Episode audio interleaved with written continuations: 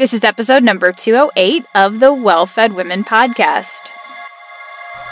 Welcome to Well Fed Women. I'm your co host, Noelle Tarr, a nutritional therapy practitioner and a certified personal trainer, and I'm joined by my bestie, Stefani Ruper, author of the best selling book, Sexy by Nature. On the show, we provide moderately amusing banter, authentic, unfiltered conversations relating to nutrition, fitness, mindset, and body image, and offer empowering advice for women from women.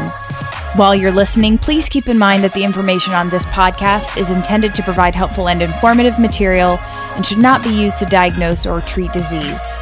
We are so excited to have you here, so now let's have some fun. Hello and welcome to the Well Fed Women podcast. Before we jump into our discussion, I want to quickly mention our sponsor, Fabletics. We're super excited that they are back and supporting the podcast for longer. Uh, I am, I know I've expressed all of my love for Fabletics. I'm wearing it all right now, but it is really an awesome uh, company and brand, and I am so impressed. I've been so impressed with the longevity of everything that I've gotten, and to include mostly mostly leggings. Let's be honest, mostly leggings and jackets. Fabletics.com slash well fed women. The deal is, I've been getting a lot of questions about what do I recommend and how this all works. So, fabletics.com slash well fed women. It'll bring you up and it'll like code in that you get this offer, which is two leggings for t- only $24. Um, to get that, you sign up for uh, a VIP membership, which is just like with Thrive Market, who's also a sponsor of ours. It's a, it's sort of a membership so that you buy into a bunch of like discounts. And so you get up to 50% off um, as a VIP member, and you get um, exclusive, like early access to all the new prints and styles and stuff like that. So once you sign up for that, there's no like, it's not a major long term thing. You're not like locked in for years. You can cancel at any time. And so it's really flexible. You can even defer your purchases to the next month if you don't want to buy anything that month. So it's super flexible.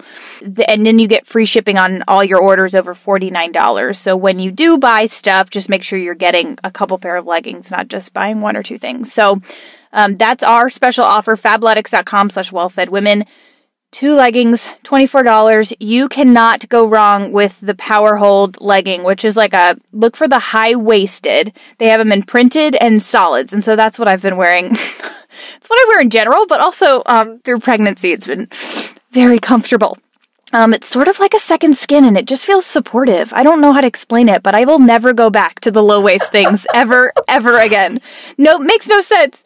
Who needs friends when you have high waisted? Seriously. Oh yeah. yeah.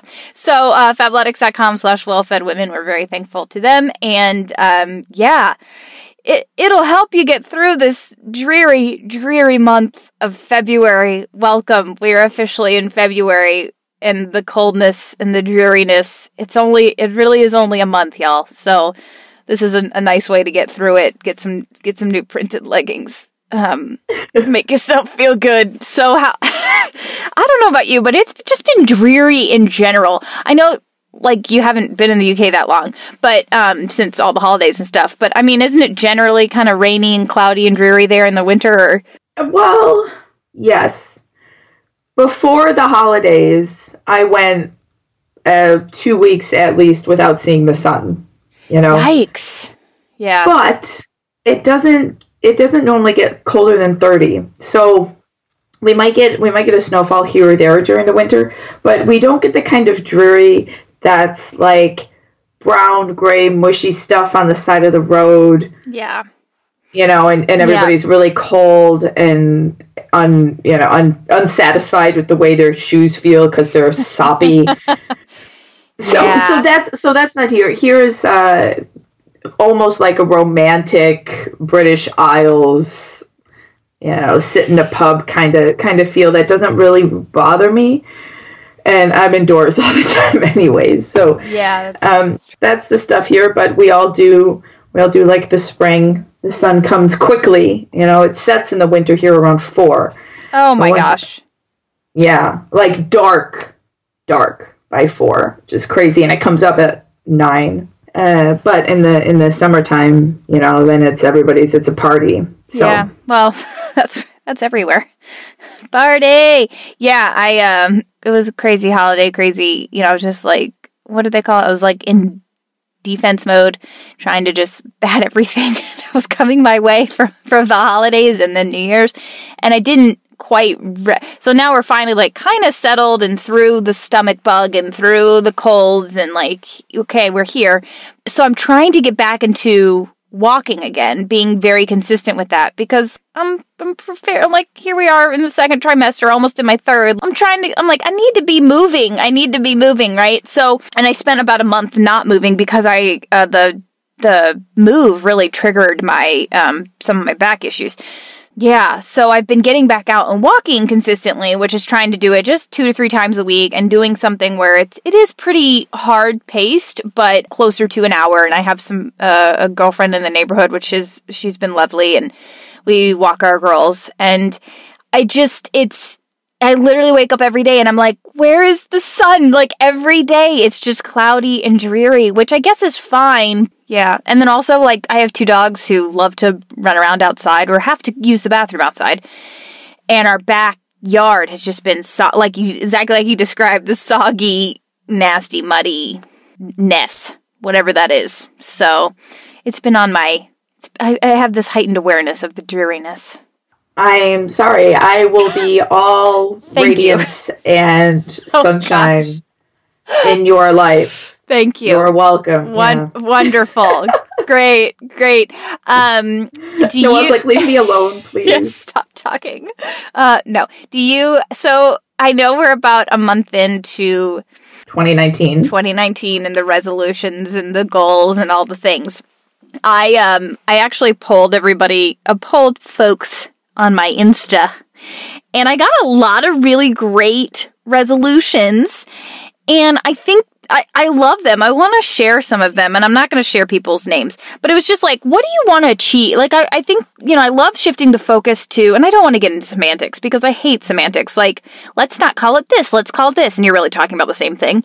So it's just like, right. right. So it's just like, what, what are, what do you want to achieve in 2019? Like, what do you hope for the year? Because there's something beautiful about the freshness of a new year. And, and so a lot of people said, take more time for loving myself and my body overall health and happiness and success in my business, getting strong after having my first baby last October, finally finding my confidence and only relying on myself to feel loved, less worry, more praise to God, using my voice. I missed it. It's nice to have it back. Hashtag worthy of being heard. Emotional health slash self care. I was like, yes.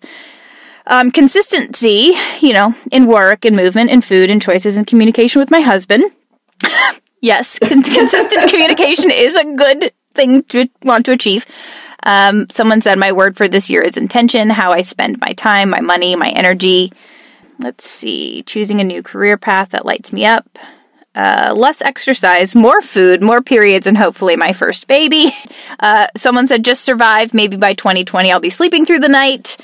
Somebody said my one goal is to keep my newborn alive, due in March. Did you kind of come up with anything once the new year hit? does Steph have a overly ambitious set of goals? Well, when does Steph not have an overly ambitious set of goals? So, the most important thing that I think I've learned recently is how important it is to have a bunch, like a lot of lovely people in my life. You know, something that uh, honestly just mostly wasn't a part of my life. I would spend uh, most of the day working and then go home and read. And so now my life is full of people, and I'm so excited to maintain that. But at the same time, my very like eh, goals for the year. So if things went according to plan, by this point, by the time this podcast is coming out, my dissertation will be done. Ta-da! Nice. And I will be a few days away from my first presentation on the book that I'm working on on uncertainty in the modern world and I want to have this book done by December of 2019. So I have this goal and I feel very I love it and I feel very committed to it and I'm very excited about it. It is going to take a lot of commitment, I think, but I am excited about it. So those are the, those are the kinds of things I'm thinking about commitment to the people in my life and, and commitment to my work and sort of like you mentioned being really diligent about having my time not be wasted, right? I, I want keep my relationships very healthy, keep my life and my work very healthy, and none of that, you know, scrolling. You know, I want to scroll as little as possible and and be healthy so that I can maintain these commitments. So yeah, yeah, that's good. I think um I think we're all a little like we could all do better at being I don't know, less I don't want to say less involved, but just more present, right? Like yeah. less involved with all the things that don't necessarily matter and more present in our lives. And that's kind of just been my goal moving forward because I think that to try to make some uh, like goal around now oh i don't want it to be crazy or i don't want like that's not my life right now like i'm about to have another kid i'm gonna have two under two like what uh, what am what's no so i to me it's just about being more present with my you know children which will happen shortly and you know my husband too. Like i find myself you know we are trying to make the most of every minute and and work and do you know we're on our phones and we're trying to plan and do things and work and sometimes i'm like yeah when was the last time we like sat down and looked at each other and had a conversation? So we're trying that's kind of been our intention and he's much better at it than i am um, and we're getting him he's he's gone he's leaving this weekend for um, reserves for the second to last time which is nice so he's kind of getting out of that job and i told him like my goal for him this year is to, for him to just have uh, things that he enjoys doing and to be able to like bring that back into his life because right now it's just two jobs and trying to take care of me and and kids and be a dad. And so, which that's great, but I also want him to be getting back into like working out, um, which was a huge part of our lives and is now not at all. So, working out and like finding a love for like, you know, whatever he wants to do, which is running or um, working and serving more, because we used to volunteer a lot with our church and stuff like that. And we've just done none of that. So I, I want to do things a little differently. And I think that that's the beauty of a new year. That is the beauty of moving into, um, you know, the shift, uh, the shift from 2018 to 2019 and saying, what did I learn last year? And how can I, you know, shift things around for the next year? So lots of learning. Learning. Learning. Doesn't st- it doesn't stop, folks. It never stops. Are you ready to get into questions? Yeah. Okay. Question number one is from McKenna. Hi, Steph and Noelle, First, thank you so much for being amazing, encouraging, and positive role models in my life. I recently started listening to your podcast this summer and have listened to every one of your episodes since. I find so much comfort in listening to them, especially when I'm having negative body image thoughts or just overwhelmed with daily life. You are both so relatable and address so many real life issues that are most are too afraid or don't know how to discuss. You've helped me tremendously already, and I can't thank you enough. My question for you both is how do you get comfortable with gaining weight? What is a good plan to gain weight in a healthy way? She said, slash, what is a good way to gain weight in a healthy way? I know so much goes into this question, but I find no matter how much I try to comfort my mind, negative body image thoughts creep in and I question if I am doing the right things. I haven't had my period in about a year, and I know that gaining weight and cutting back on exercise would help, but mentally, this is so challenging. A little background she said she suffered from an eating disorder when I was in high school, completely recovered. Now I consider myself to be healthy. I eat three meals a day, plenty of snacks. However, in the last year, I've lost weight due to increasing my running mileage, being away at school, and walking all over campus and following a very clean diet. I eat plenty of veggies, fruit, avocados, lean protein like chicken and turkey, salmon, plant based protein powders, eggs. I love snacking on nuts, RX bars, and dark chocolate. I drink occasional wine, White Claws, and vodka on the weekends, which, by the way, I had to Google search what a White Claw was. I was just going to ask. it's just like a mixed drink kind of thing, like in a can. Like, think like Red Bull, but, you know, alcoholic. so, what are those things called? Bear claws that are like. Giant donuts? Oh, yeah, that too. Bear claws a giant donut. Yeah, I, that's that. That's what I had in my. Um, now, of course, I need to look this up. Bear claws. Um, that's kind of what I had in my mind. Yeah, there it is. Those like almond. Look at all these recipes for bear claws. Um, that's what I had in my mind. Was like, oh, like I didn't read that she had. She was drinking that, but I was like, oh, she has bear claws on the weekends. No, she has white claws. That's fine. Great. And vodka on the weekends when I'm very tame for a junior in college. I like my routine of exercise and healthy eating. However, I know I need to gain weight in order to regain my cycle and get all my hormones in check. Any advice is appreciated. And always thank you for your amazing podcast and such a huge impact on my life. So this is a really interesting question because I feel like we do talk about the specifics of what to do. Um, and I feel like we could definitely provide some advice here, but it's more about the mentality. Like, how do you shift that mentality? And I think that that is the hangup because so many people, and I keep getting this question over and over and over again, which is, I hear what you're saying. I don't know how I can get that to, I don't know how to make myself do that right? And I and I know that Steph and I, you you and I both kind of struggled with that for a long time. And so it's actually taking what you know, but then actually believing it and putting it into practice so that you can be healthy. Because otherwise, if you're if we're just if you're hearing all the things and you're hearing all the things but not implementing it, you know what good is it doing? So yeah, mindset, negative body image, all the things. Yeah, I, another thing I think makes this question interesting is being in college. We don't often talk to people who are so young and working on this kind of thing and i think that that's really great. And you have i don't know when you're you're hoping to uh, maybe conceive but you, you do have some time which is great and i think it's wonderful that you're discovering this about you early. Uh, i will start by saying what I normally start by saying, and I think what Noelle might normally start by saying. So I'm, I'm curious how many times I've said this sentence in the last 208 episodes. Probably the first thing I would recommend doing is finding new media to consume. we we giggle just because I we I, we say that so often, uh, but it really is true. I think it's this is similar to the discussions we have about willpower. You know, everybody's always wondering how do I how do I power through this? How do I, whatever. The first step is creating an environment that makes it easy for you to do it or as easy as possible.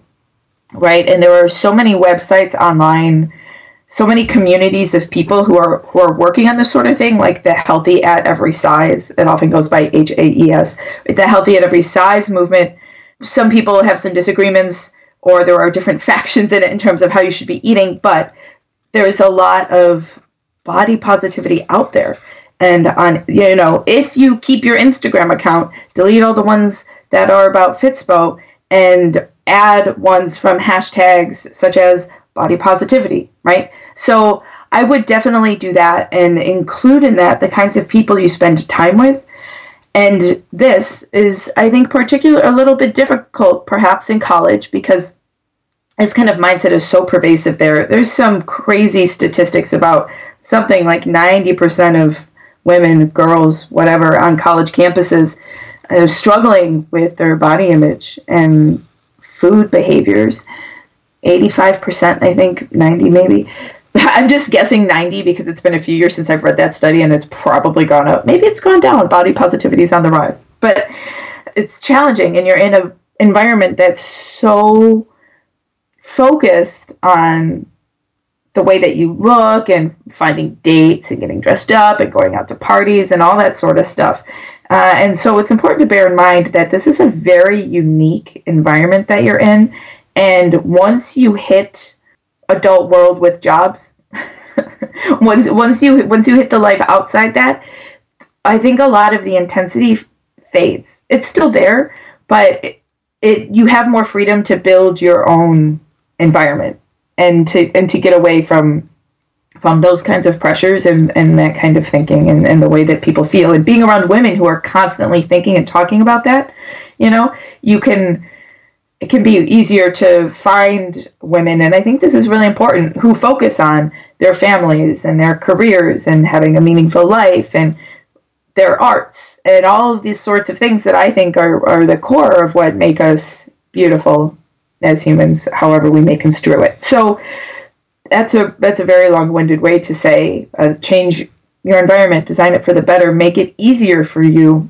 And then also, you know, there are some important things to think about, like these changes that you might see in your body are so much bigger to you than they will be to anybody else, especially coming from a history of having an eating disorder. Like some people know their bodies to the centimeter, you know, um, and I and as I have and continue to do kind of, but not really because over time I just it just sort of it fades away. And so don't look in the mirror so much. These are some practical steps. Don't look in the mirror. I used to write blog posts all the time about getting rid of your mirror because there's there's no point. And I would take photos of myself. I did this for my blog. I would take photos of myself and then like show you what like comparisons between what my body looked like at certain points in time and how much at that point in time I felt as though I had become so overweight or had gained like a big body fat percentage or however you want to say it. But I hadn't. And from an outsider, it was a very minor change and still I you know, I looked chill and cool. You know, so that's that's very important uh, to bear to bear in mind. And so I don't know. I normally speak very abstractly about this sort of thing, so I'm trying to make it a little bit more concrete in terms of what you can do. Uh, going to the gym less, even just maybe shifting your workouts, doing some stuff at home. I know you work out a lot, but an intermediate step could be getting away from the gym because the gym is a place that can feel very competitive and comparative, you know, in terms of what you're doing and how you're dressed and how your butt looks that day, because that's like, that's a very big important thing at the gym now. So just even getting out of that environment and getting into your home for some more time, I think could just be really helpful to slowly help you make this shift like real. It, it might take some time, but I think when when you do it that way, you also make it sustainable and long term. And I would recommend also being in college. Think about going abroad. You know, uh, having some adventures really doing things that get your mind off of the race to be at the top of the hierarchy or get attention from boys or girls you know because uh, because college is, is a lot about a lot about that but getting out of that world and and building a life that is about the things that make you excited whatever that means to you i think that's really important yeah, I think that what is at the root here and what is at the root for many people who know all these things to do but can't actually get them done necessarily is some sort of like emotional hang up. And you keep a lot of people call it, you know, negative body image, negative body image. But what is that? And and I think when we really think about it, it is our own self talk. It's our own words. It's the voice we hear in our head. It's how we are speaking to ourselves and how we perceive ourselves and our body. And that has to come from somewhere, right? And so I would encourage you to explore that. So you're saying, like, I would love to do all these things and this is great, but like, I can't, like, the negative body image thoughts overwhelm my daily life. And I know that you've had an eating disorder and you say you're completely recovered from that. And I think that's, that's wonderful. And I'm not a therapist, so I'm not going to pretend to be. But I will say that I think that some of the things that were at the root of that are still there and maybe haven't been completely processed um, or dealt with. And that narrative still exists um, at the root of it. And so while I love the fact that you are not physically, you know, whatever the eating disorder was, that's no longer has a physical manis- manifestation in your life. I still think there's some mental and emotional strongholds. I don't know where the voice is coming from. Sometimes it's really hard to know where the voice comes from. When, you know, I was really struggling with body image, it was hard to know. It was hard to say where did these th- where did these thoughts come from? Who is telling me all of these things? And it's really a combination of so many different things and that's why we are so vigilant about recommending that you remove all of those things that are telling you from the media, from diet culture. Um, it is a culture that exists in our world that is all about women need to be on a diet. That is what when we say diet culture, that is, that is essentially what we're saying. The entirety of the health and fitness industry which is targeted at women and telling them that they need to lose weight, be less, look a specific way, have no cellulite, get rid of their stretch marks. It's all about putting women into a very specific box. Um, you know, strong as the new skinny, which now just means very lean and muscular and thin at the same time. It's just, it's, you know, and, and it's great that we're moving in a different direction, but it's still there, right? And so it's really important to be intentional with what you are letting in and who you're hanging out with in real life, but also who you're following on Instagram, who you're following um, in general. You know, what kind of movies and media are you engaging with? What kind of magazines are you looking at if people still do that? What kind of books are you reading? You know, all those things. That all plays into these how you feel about yourself and what you are perceiving about yourself and what you need to change and what is right and wrong and what is worthy and not worthy when it comes to a physical size. And so, you know, I grew up in a culture that was all about praising people for losing weight and oh, you're smaller. Yay, yay, yay, yay. Oh, look at her. She lost 30 pounds. Yay, yay, yay. And so, you know, we get tied to this idea that it is better to be thin. It is better to lose weight you become more worthy when you lose weight and you're smaller. And that at its core is I think what stops people from being able to do what is right for them and do make the healthy decision when it comes to gaining weight. And I know that a lot of people don't need to gain weight to be healthy, and that's fine, but a lot of women do because we have been subject to this idea that we need to be a specific weight, whether that number is 120 pounds or 110 pounds or 130 pounds or 150 pounds, whatever the number is in our head you know that's that is we've spent years and years and years of our life believing that we need to be that size whether it's healthy for us or not. And so many women a lot of women in this community have spent a lot of time sacrificing their health to get to that. And it's so hard to flip the script and change that narrative. And so i would one of course do all the things that we always recommend but two explore where are these things where are these voices coming from? Was it something that you can work on and process through with the help of, the, of a therapist or a friend or family member and you know kind of shake that out? Um, i'm sure your eating disorder had something to do and was wrapped up with that as well. Is it something that's coming from external media uh, friends in your life um, Steph mentioned this, but it is college is a cesspool of diet culture. It it is it is like you know all this whole bubble like turn with the heat turned up like it is all about what you're wearing, what you look like, how much you're working out, how much you're running, and how little you're eating, and that is college. Um, and so you know, it's it's hard. It is it is a hard circumstance to make changes in that environment.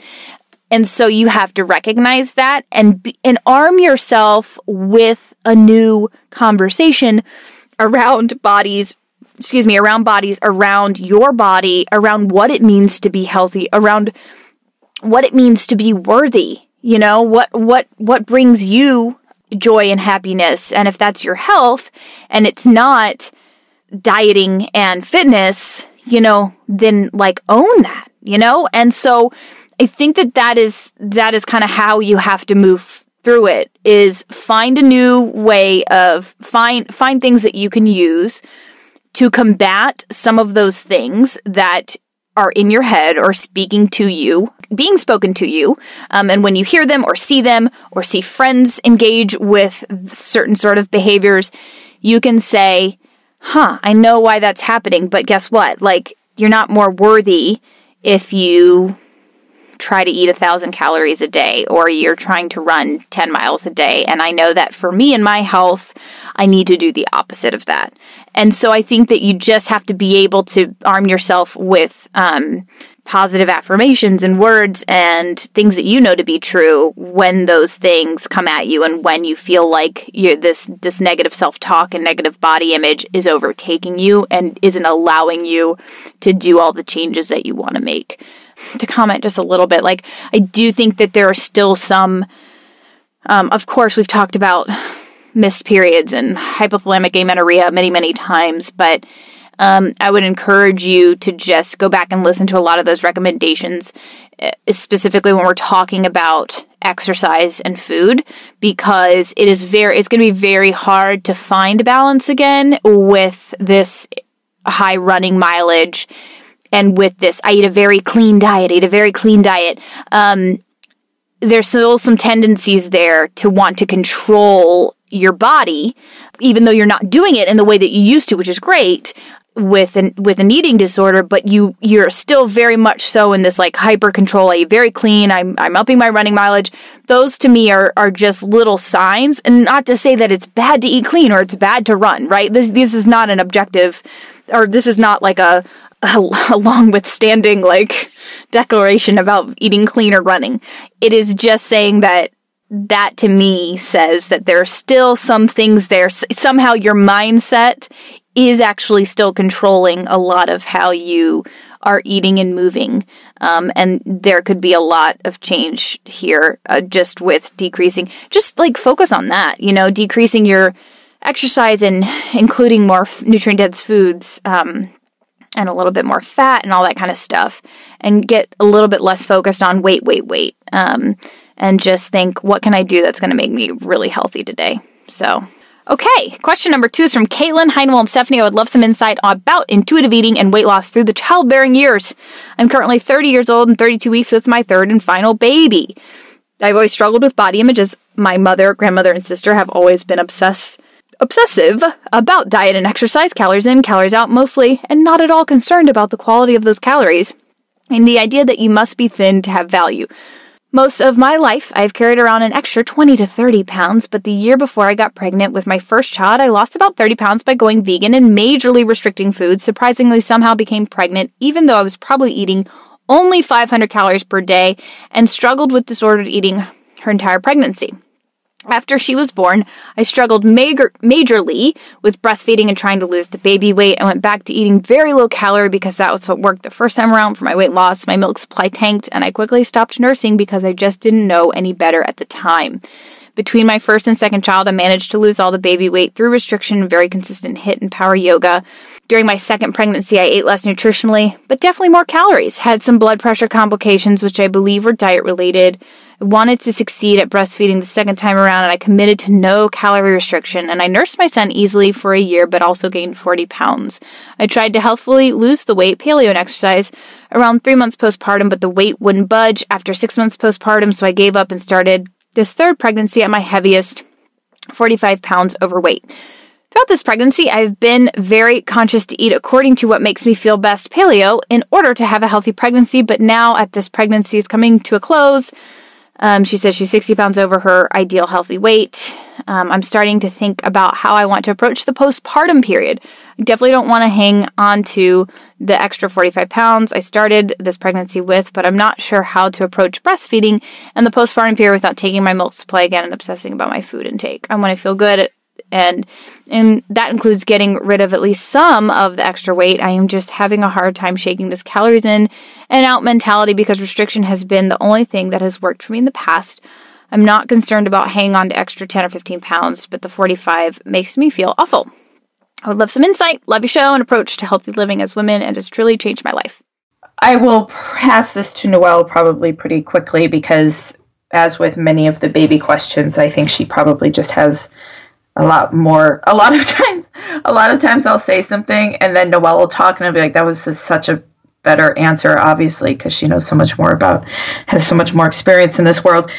Um, i do want to say that it I, we, I will not be able to give you an answer that is really exciting in the sense that it provides exactly what you're asking for which i think is in part a way to lose weight that's not restricting your food intake right? So there are a, we do a lot of i do a lot of talking about weight loss. I have a program about weight loss and i adore it for the way that i try to the way that i mix what i believe is a healthy physical way to lose weight with a healthy you know positive mental attitude all that sort of stuff where your weight loss efforts are folded into under the umbrella of your health. And I think that that's really, really important. And so I talk about, and I do spend a lot of time thinking about the types of foods and eating patterns that can optimize these sorts of journeys for people, right? And these might include things, generally speaking, like having, you know, having your carbs late at night or figuring out if it's good for you to do some light intermittent fasting or a lower carb approach or a higher carb approach with some snacks, all this sort of stuff, and making sure your B vitamins and choline and vitamin D levels are up to snuff, all this sort of stuff. And I know I just rhymed snuff and stuff, hopefully for the last time in my life. uh, I can't, I don't think that there's a way to give that to you now. You know, for those of us for whom restriction is effective at losing weight, and for very many it is, right? It is true that calorie deficits are a significant portion of weight loss efforts. Being being in a body that is again well nourished is important, but calorie deficits do matter. And so I don't think the thing to do is to restrict at this point in time. I really think that you can put this off. I, there's a lot here that can be done. I, you know, um, in terms of list, uh, paying attention to what we talked about in the last question. You know, these underlying fears and anxieties we all have or many of us subconsciously have about gaining weight and thinking that we need to lose some weight in order to be happy and being very conditioned also to needing to lose weight in order to be happy. And I I know that that's a massive web of things that you think about and feel and untangling it could take a long time. And so I think the very a very uh, quick solution would be to tell yourself you'll think about it later. You know, you'll work, you'll start untangling the web now, uh, but continue to think about it and navigate, learn to navigate this space between your body fat percentage and the way that you're eating and living and stuff. You know, learning to navigate this in a new way. Uh, but for the time being, you could perhaps tell yourself that you really want to let this breastfeeding, right? Let this be your priority. It's an important thing. It sounds to you, it can be a really important thing to many people, and it will not be forever. And you could look at it as something that's, you know, obviously it's complicated, but a, a joy is something that you obviously want in your life. And uh, you will perhaps be able to look back on this and be really glad that this was a moment that you started to really not let body fatness control you or, or take things that are important to you away from you.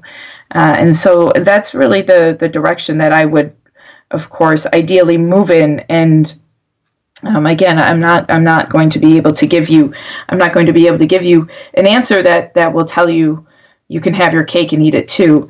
Uh, and calories in, calories out is is complicated but perhaps the best thing we can do is is try to not think about it you know try to not be obsessive about controlling this. And i'm gonna let i'm gonna let Noelle go now. Thank you stephanie. Um, just, so so i'm gonna stop with my bad advice. Go well on. i think the thing that's like glaring glaring glaring at me is the de- what the perception is here of what it actually means. Like, what is a weight over a healthy weight? So, in, in other words, what is this quote unquote overweight? You know, 40 pounds over the weight, over the weight. So, what's this, this magic weight? And what is this, the idea behind the fact that, that, you know, and this is for many women, so I'm not just picking on you, but this is, this is, um, not just picking on you, Caitlin, but I think that this is something that is such a pervasive concept for everybody. It's like we, and I just mentioned, like, you know, we all have this number in our head and that's where we're supposed to be. And so anything above that is quote unquote overweight or excess weight or for, and so you have very specific numbers, Caitlin, about, and I know you're trying, you're rolling your eyes because you're like, I know where this is going and this is not it, but it is it. So I want you to be open to this. Um, you know, you have a very specific number that you think you need to be to be healthy. We keep, you, have mentioned that this is the healthy weight. This is the weight you were before you had your kids, and yeah, you you just have like what you said, three babies in in a very short amount of time, and I I hate to be the the you know one to like I don't like to be this you know like drop the bomb and say it but like I who you were before you had your three kids like you don't need to go back there and you don't need to be at that weight that you were before you had these three kids you just don't and so there's no such thing as oh this is my healthy weight and um, everything else over that is quote unquote overweight or excess weight. And we give it these names, and it's like it might actually be pretty darn necessary. Or it might actually be that you can be really healthy at a variety of weights. You don't have to like we you you have to ch- we have to change our concept of this idea that there's this one weight that's healthy and that we are calc like I have I can see as you're a- you know asking this question you've gone through your entire life thinking about this one number that you were at a very specific point in your life. And so that is the ideal to you and you compare yourself no matter how complicated what it was that you went through, you know, not, you know, uh, you had three kids, by the way, um, but regardless of that, you are still weighing who you are and what you weigh now, your weight, and you're comparing that to this specific person that you were, which you don't have to go back to that. You don't need to be that number to be healthy. You can be a variety of weights and you're not more, that person, that weight wasn't more worthy, right? That person hadn't given birth to three kids and hadn't gone through this amazing life change and wasn't trying to balance a lot of stuff. Toddlers, babies, sleep schedules, all the things, right? And so I think that first and foremost, you've got to drop that idea this calculation that is constantly in your head, which is now I'm 60 pounds over my ideal healthy weight, including 15 pounds of this pregnancy weight. And I'd like to, I don't want to hang on to the 45 pounds I started with this pregnancy. It's like you are constantly comparing everything in your life to this, this, this number. So drop it, drop the number. Like don't, like let's not even focus on trying to get somewhere or trying to get back to something. Um, and two, which I will throw out there is the idea that at three months postpartum, we should be focusing on weight loss and getting back to our pre pregnancy weight is crazy. You were pregnant for nine, almost 10 months. Why is it that it's, we, our culture is like, three months oh well six months you haven't you haven't lost the weight yet like i mean it's it's crazy to me and yes your body will naturally lose some of the weight because a lot of it is in the placenta and the baby and water weight and all the things but your goal is like survival um, for the first year. That's a really great goal to have. Uh, survival and and just getting back into a normal sleep routine, nourishing yourself with lots of food and making sure that you are in a place where you can nourish and breastfeed your baby. That's a great goal. So I would I would wipe out anything else and just move forward with that and uh, as you are going through these experiences I think that it would be worth it to team up with somebody who can actually get some blood work done for you. Because if you are, this is going to be a great way for you to know do I have any health concerns? Is this weight a symptom of a negative health condition? Because that's where that's that's what I want to know. That's where I think weight gain it can be really an interesting thing for us to consider is it is it a symptom of a disease a disease state? So uh, do you have a th- which is thyroid issues are very common. So do you have a thyroid issue? Is there something going on there? Is there some sort of metabolic issue that you have going on? Are your metabolic numbers okay? Are you do you have more inflammation? You know is your c-reactive protein a little high? So i think that it like you know somewhere between 3 to 6 months i think 6 months would be a great time postpartum to take some of some numbers, get some blood works done, and get, you know, a hormone panel so we can look and see what your hormones are doing. We can, you know, get a thyroid panel, get some some numbers about your nutrient status, and then also inflammatory metabolic panel. Um, that's going to give you a really, really great insight into what's actually going on with your body, so that we can get off of this this never-ending hamster wheel of trying to get back to a state that we don't really. I mean, why does that even matter? It doesn't, right? And so you've been through so many things in your life, and it just just disregard it. And let's make sure. Let's pursue making your body really healthy and helping you in that postpartum period be really nourished and healthy because I will say, you know, if you weren't sleeping at all, that could be a really great reason that you didn't lose any weight postpartum. And that's pretty darn normal for a lot of people. I mean, I don't even think I got back to within five to 10 pounds of my quote unquote pre pregnancy weight. Um, I was probably 13 or 14 months postpartum and then I got pregnant again. So, you know, that like, okay, here we go, a new, a new thing. And, and that's fine. And so I just I, I, think it's crazy to me that we like at three months postpartum, this is what we're telling women they need to be thinking about. I know I've said this before, but if you had to do major, major restriction and you're eating, you're basically starving yourself, you're eating 500 calories a day and doing very consistent HIIT and power yoga to get back to your healthy weight, that is not a healthy weight for your body.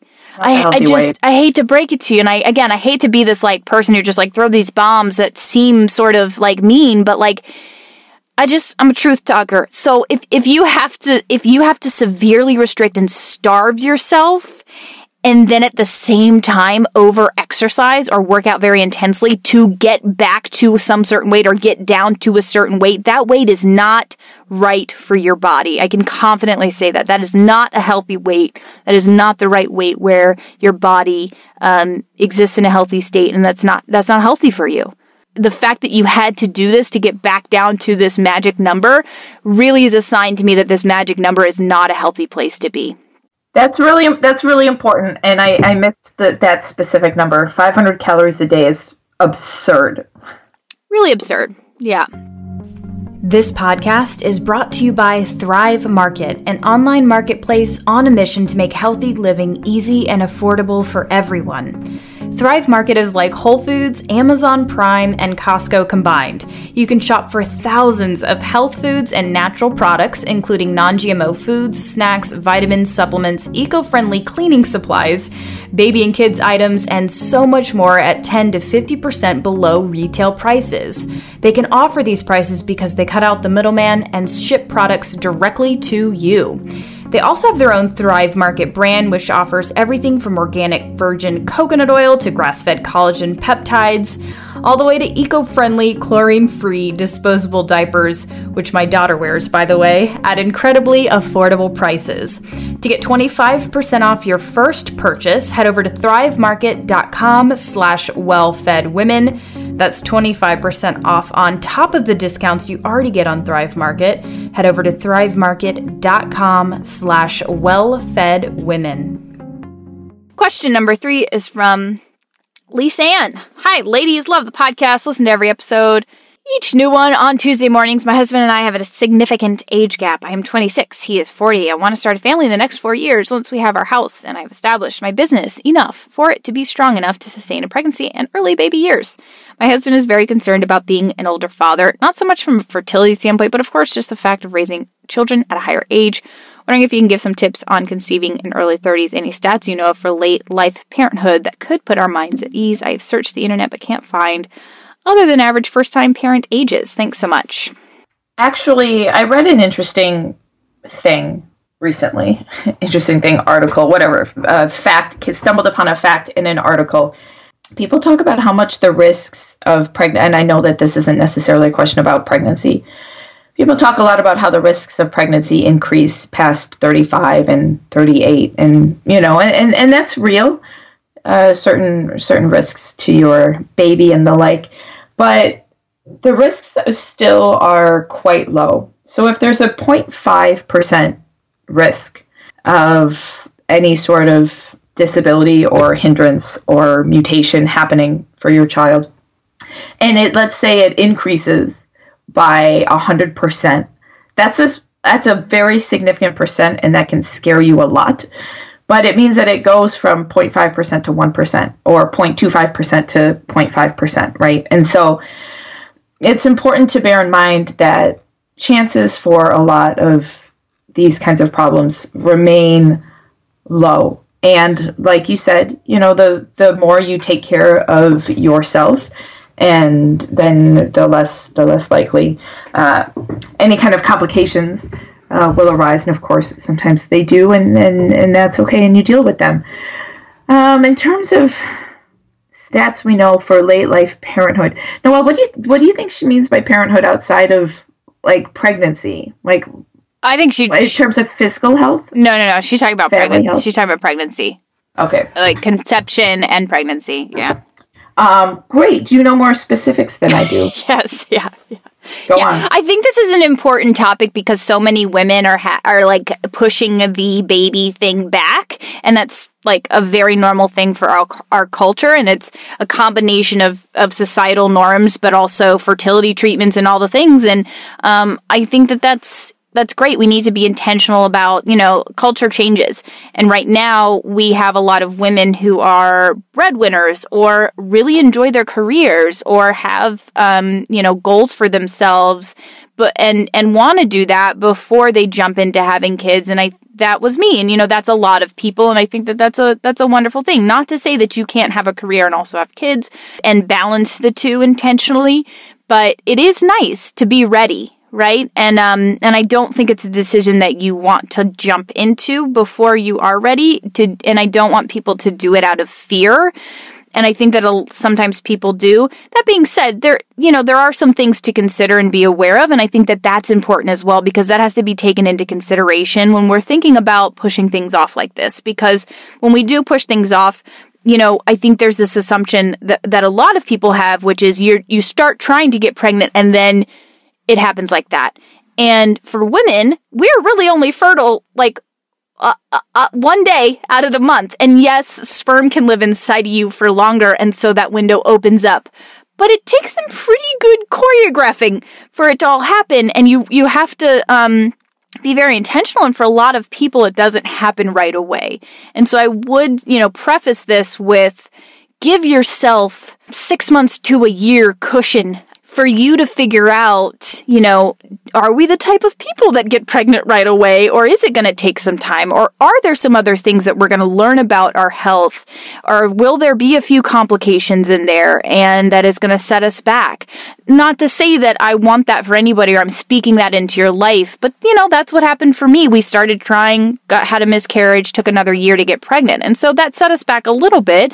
And, you know, it's I think it's something that is that is a common occurrence. You know, it's it and I think a lot of women like we just don't learn this stuff. It's if you're not seeking out women's health information, you just don't you just don't know a lot, you know, about reproduction and um, other than what you you know the pictures you saw in in high school. And so it doesn't always happen right away and for some people it takes a longer amount of time and so I think that that needs to be factored in as well when you're considering when to start now coming back off of that tangent, um, there is no cliff that happens when you turn 35. I think that a lot of people have that in their head um, that all of a sudden at 35 and this is because like when you go and i know a lot of you go to midwives or obs or whatever just for general health checkups and all that kind of stuff and there's something that you might have heard of or seen called advanced maternal age, which is, you know, that that special age where we're too old to have kids or whatever. We have higher risks because we're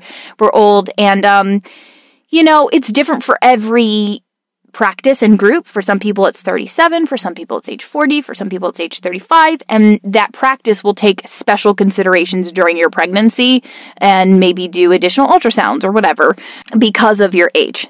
So that's what it means but there's no scientific definition for that age. Let's get that let's get that straight. Um, and I know that you were asking more about like early 30s stuff, but I'm gonna just speak in general about the advanced maternal age. So um, there's a really, really, really great website which I love, which I've mentioned many times, called Evidence Based Birth. Evidence ba- evidence based birth has all of the studies that relate to anything in the pregnancy land and it is pretty it's good quality evidence. Um, and so it's not just a l- bunch of random things. So when your doctor says something to you you know it you can you can go and evaluate that information based on some of the research and data that you can find on evidence-based birth so i'll link to this um, article um, about advanced maternal age. But one of the things that they mentioned, and one of the things that I've seen mentioned again again, is women given giving birth between the ages of 30 and 34. It's actually the fastest growing age range, and is just under the, the 25 to 29 age group as the most popular age category for pregnancy rates. So most women, um, I think the average age now is 26 for first for first babies, which is actually a record high, but most women are either between the ages of 25 and 34 are, are giving birth, um, and 30 to 34 is just as popular as the 25 to 29 age range. And then 50 15% of women are giving birth over the age of 35, which is up from 8% in 1990. So when like you hit the 35-ish, 35 to 40-ish um, age range, your infertility rates do increase slightly, and Steph made a really great point, which is significance doesn't mean like, oh, your risk doubles. It might mean that you just go from a 1% to a 2% chance, right? So it's not as scary and terrifying as, as it sometimes would sound when special journalists like to cover stuff like that and make it, you know, make really great headlines but it's it's not a cliff. So studies show that 82% of couples will conceive within a year of trying and then that rises to 90% after 2 years when the woman is in the 35 to 39 age range. So 82% that's kind of a big number. And then 90% will conceive. And that's mostly because after 12 months, you're technically referred out to a fertility specialist and, and you try additional treatments. Um, another risk is risk of miscarriage does go up with age the rates after a confirmed ultrasound, it's usually rate of miscarriage, expected rate of miscarriage, under 15% if you're age 35 and under. Um, that jumps up to 29% at age 40. So I do think that it's a significant increase at miscarriage of miscarriage rates at at for, age 40. But again, it's still only 30%, um, 60% at age 44, and higher at, after age 44, um, 44 and up. So there, I don't have any evidence that like other risk factors were controlled, like smoking and BMI and all the things. So again, being a healthy individual is really, really important here too, and and taking proper precautions. And I'll mention some of those things here in two seconds. But I just want to mention too, you do have a slight increased risk uh, risk of experiencing complications like high blood pressure and gestational um, diabetes as you age. And then one of the most common concerns, which is not enjoyable, and if um, you've had major complications or lost a kid, I will say that this is, you know, a trigger warning. But one of the most common concerns is the risk of stillbirth. So that does increase slightly. I think it goes from, let me look this up so I don't get it wrong, 0.4% in women from 18 to 24 to 0.6 um, from age 35 to 40. And then, you know, goes like for 40 and above, it does go somewhere around 1% of, of pregnancies will end in, in a stillbirth. So they don't necessarily know, like a lot of the research, they, they actually did control for other factors so that um, healthy women were looked at, um, only looked at. And there's no real major explanation for why this happens. This this increased risk happens as you age, um, and then there is a slight risk um, an increase in having a child with certain chromosomal abnormalities. But again, these are all very slight shifts. So, for example, stillbirth 0.4% in women 18 to 24 to 1% in 40 plus, the 40 plus age group. And that is again with healthy women. So, I will mention too, male fertility do, does, like, they have some evidence that it declines slightly. So, that's just something to be aware of. What to do to make sure that you can have babies, healthy babies in your 30s, because I didn't have Stella until I was 31. Um, so, take a high quality prenatal that has a folate, not folic acid, please. Folate. I would start in the 6 to 12 months before you plan to conceive. I would highly recommend supplementing with vitamin D. I would stick with about 2000 IUs and make sure that you have one that also has K2 in it so that you're getting it absorbed. Eat lots of nutrient dense foods, uh, foods that are high in good quality fats and fat soluble vitamins, and really make sure that you're eating you know, really good quality meats. I think grass-fed beef is is a glorious thing, and it has a lot of great B vitamins in it, and just so many things that you do need for pregnancy, protein, and, and healthy fats be cautious of inflammatory foods like processed grains and sugars. Get our book, Coconuts and Kettlebells, which we talk about these things. Um, and then I really, I would focus on long chain omega 3 fats. So those are the types of fats that are actually absorbed and used in your body, unlike omega 3s from plants, which I think the conversion ends up being like 3 to 5% of ALA ends up actually being converted into a version that can be used by your body. So just eat the nice long chain omega 3 fatty acids with salmon.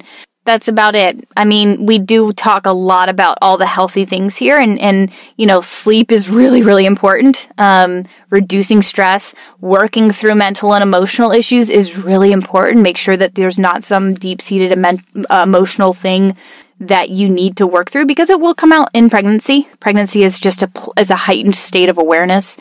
Um, and a heightened state of anxiety. And so I would make sure that you have some, you know, you're mentally and emotionally stable. And uh, yeah, eat really well and um, eat lots of foods, nutrient dense foods. And then, you know, parent, like, don't jump into it. Like, parenting is the hardest job ever. It's also, you know, it's not for the faint of heart, but it's also the, the most rewarding thing you will you will ever do and I think it's really important to be in a good healthy space yourself emotionally, mentally, all those things when you enter into that world because now you are responsible for other humans who have their own range of emotions and, you know, thoughts and, and way of existing and behaving. And it's a huge honor to be able to guide other small humans and to like have their unconditional love. But it's also something that you can do so much better when you're ready and you're from a grounded place. Um, you know, mentally, emotionally, all the things. So, I mean, I love who I am now, and I I wouldn't have been the same parent if had I started, you know, five seven years ago. So, okay, okay. Anything else, Steffi?